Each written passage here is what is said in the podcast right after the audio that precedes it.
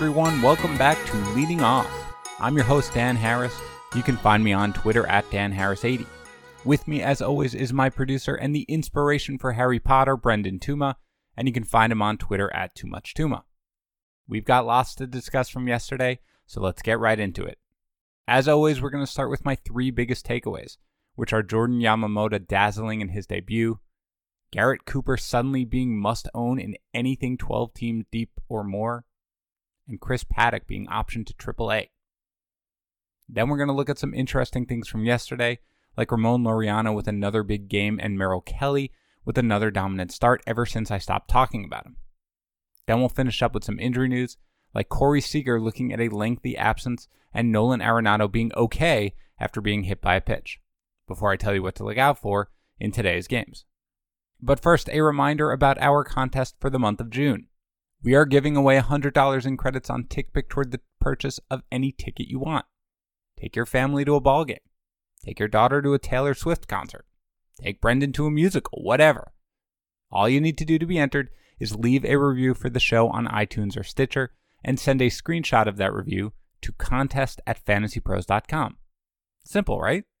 I know, because I asked for it to be simple because I am the least technologically proficient human being in the world.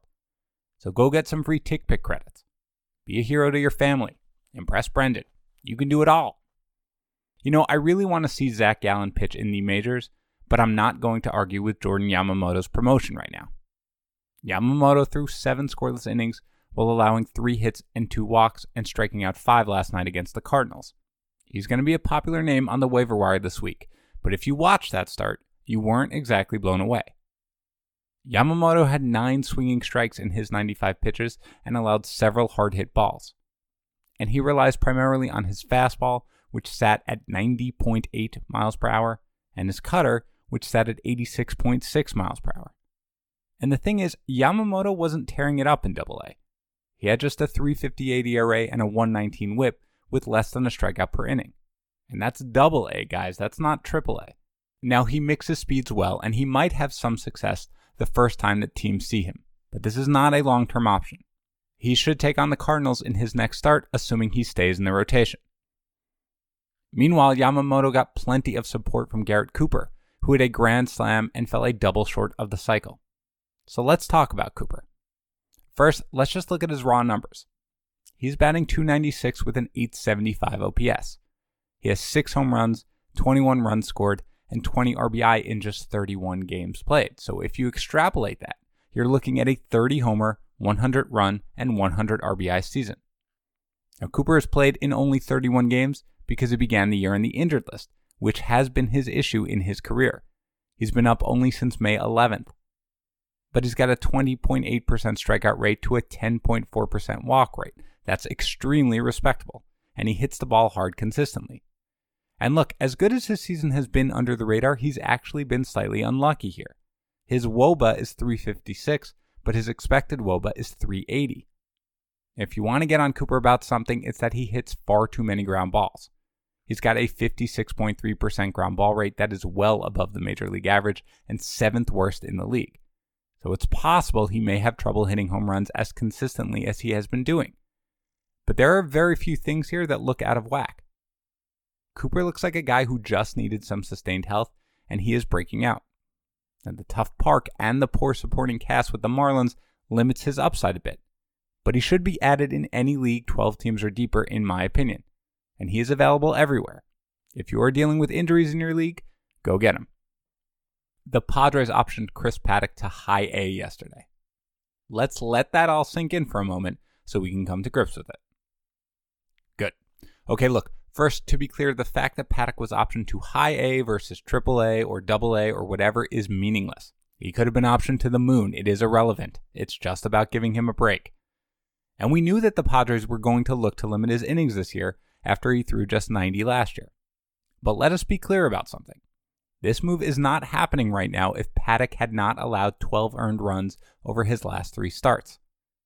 Paddack was on pace for just 157 and two thirds innings, so it's not as if he was going to blow by whatever maximum the Padres are aiming for here. They could have easily kept him going for a while, perhaps skipped a start here or there. But with his struggles, they're just going to give him a flat out break. Now, the only thing we know is that Paddack cannot return, absent an injury somewhere to the rotation, to the major league roster for 10 days. So, those in weekly leagues are basically going to want to make sure he's on your bench next week. But when he returns, he will probably look refreshed and a bit more like the Paddack of old. In other words, this looks weird, but it's really not something to get worked up about. Expect Paddack back in about two weeks and be good to go from here once he returns. As for who takes over in the Padres' rotation, it's unclear. The Padres haven't announced it yet. But Matt Strahm will return from the injured list to start today in Colorado at least, so that does help. Again, this is probably a short term opening anyway, so don't worry about who fills Paddack's spot.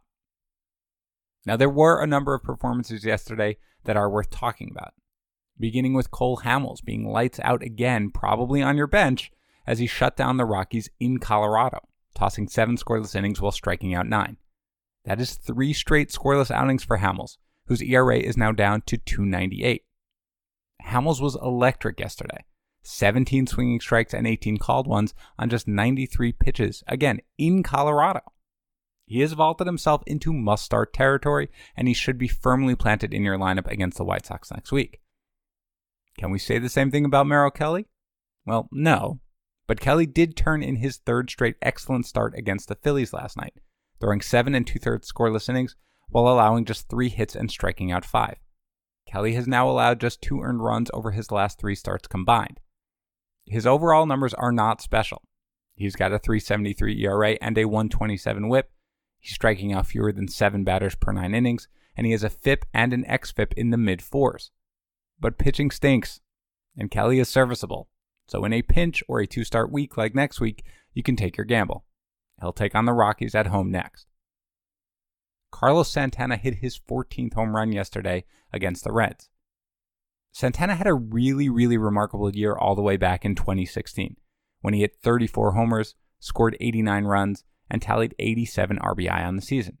At the All Star break that season, Santana had an incredible 20 homers, 52 runs scored, and 49 RBI. Those are great totals. Well, we still have roughly a month to go before we hit the All Star break, and Santana is rapidly closing in on those numbers already. In addition to his 14 homers, he's already scored 42 runs and driven in 42 as well, and he is batting 333. Santana is on pace to have his first 100 run season, his first 100 RBI season, and tie his career best in homers, all with a batting average 80 points higher than his career mark. His season is backed up by a huge jump in exit velocity, where he ranks in the top 4% of the league, and a jump in barrel percentage, which he has raised about 2% from his career mark.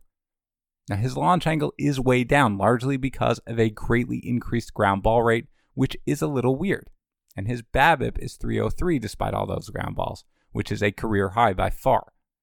But given how hard he is hitting the ball consistently, and how he usually improves in the second half, remember, he has a career 789 OPS in the first half and an 839 OPS in the second half. You can go ahead and buy. As you can with Ramon Laureano, who hit a grand slam and stole two bases yesterday against the Rays. Laureano is suddenly batting 260 with nine homers 8 steals, and 37 runs scored. Remember, he got off to an awful start, batting just 234 with a 646 OPS in March and April. But he looks far more like the player he was briefly last year, and he should challenge a 2020 season when all is said and done.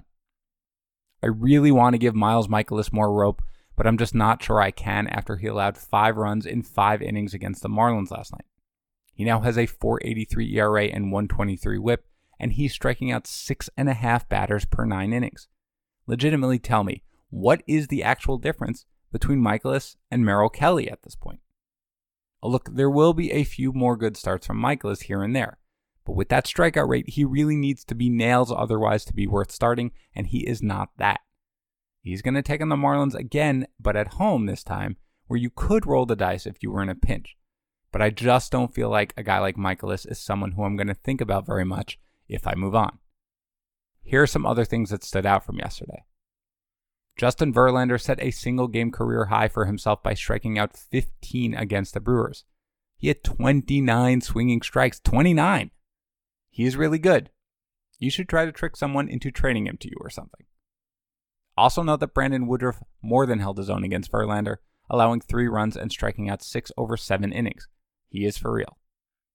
Luke Jackson allowed a run in the ninth inning of a tie game against the Pirates yesterday. AJ Minter pitched a clean eighth, though he did walk two, so he's not exactly beating the door down on the closer's role. But if I had the room, I'd probably stash Minter. Also, Mike Soroka allowed five runs over five innings in that game. Yeah, there's some correction coming. The dude isn't pitching to a sub 2 ERA all season. Accept that fact, and you will be much happier. Soroka is still a must start option. And Shane Greene got his AL leading 20th save for the Tigers last night. Greene is having a remarkable year, and he is under team control for one more season.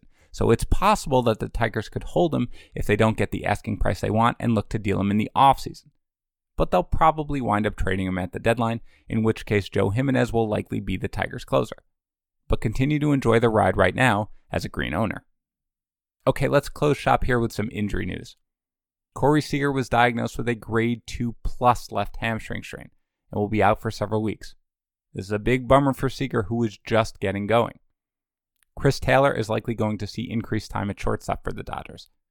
Taylor is having a disappointing season, but he could provide both power and speed as he has done in the past now that he'll have an everyday role.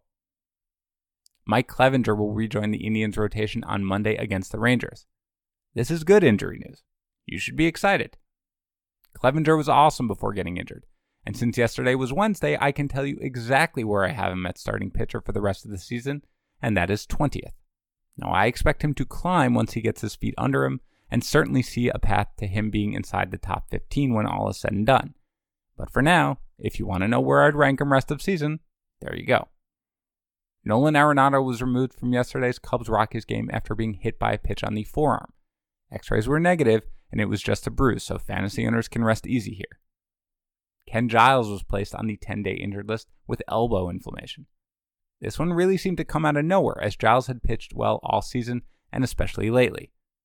It's likely that Joe Biagini, Tim Mayza, and Daniel Hudson will share closing duties for now. Hudson's number was called last night, and he locked down the opportunity, so it certainly could be him for the time being. Now, Giles says he expects to miss the minimum amount of time, but that legitimately is the most meaningless statement a human being can make. Remain optimistic for now, but of course, you need to monitor this for further developments. Jason Kipnis missed his second straight game with tightness in his right hip, and Buster Posey was activated from the injured list as expected. Joey Votto was removed from yesterday's Reds Indians game with mid back tightness. Votto, who homered in the game before leaving, said he did not expect to miss any time. Jon Duplantier was placed on the 10 day injured list with right shoulder inflammation. Stefan Crichton was recalled from AAA. Duplantier is going to have an MRI today, which will determine the extent of the injury. There were many owners who picked up Duplantier for his two start week, but we were rewarded with one bad start and now an IL stint. But it could have been worse. You could have picked up Jerad Eickhoff for his two start week. Always look on the bright side of your life. No word yet on who's going to take Duplantier's turn in the rotation this weekend against the Nationals. And my best friend Willie Calhoun will start a rehab assignment today and could be back soon. The plan for Calhoun is unclear, but assuming he beats Joey Gallo back to the majors, which looks like a safe bet right now, then hopefully Calhoun can figure into the outfield mix and regain his form. As for what I will be watching for today, it is Jack Flaherty against Jacob DeGrom. To be fair, as a Mets fan, that's what I would have been watching regardless, but Flaherty has been maddeningly inconsistent this year, and he was dreadful against the Cubs. As a fantasy owner, I want to see him bounce back, and in particular, limit the walks in this start. But to be clear, as a Mets fan, I want Pete Alonso to hit eight home runs off him. And that is all for today's episode of Leading Off. Continue to reach out to me at Dan Harris80 or Brendan at Too Much Tuma whenever you want to chat. Have a great day, everyone. I'll talk to you tomorrow.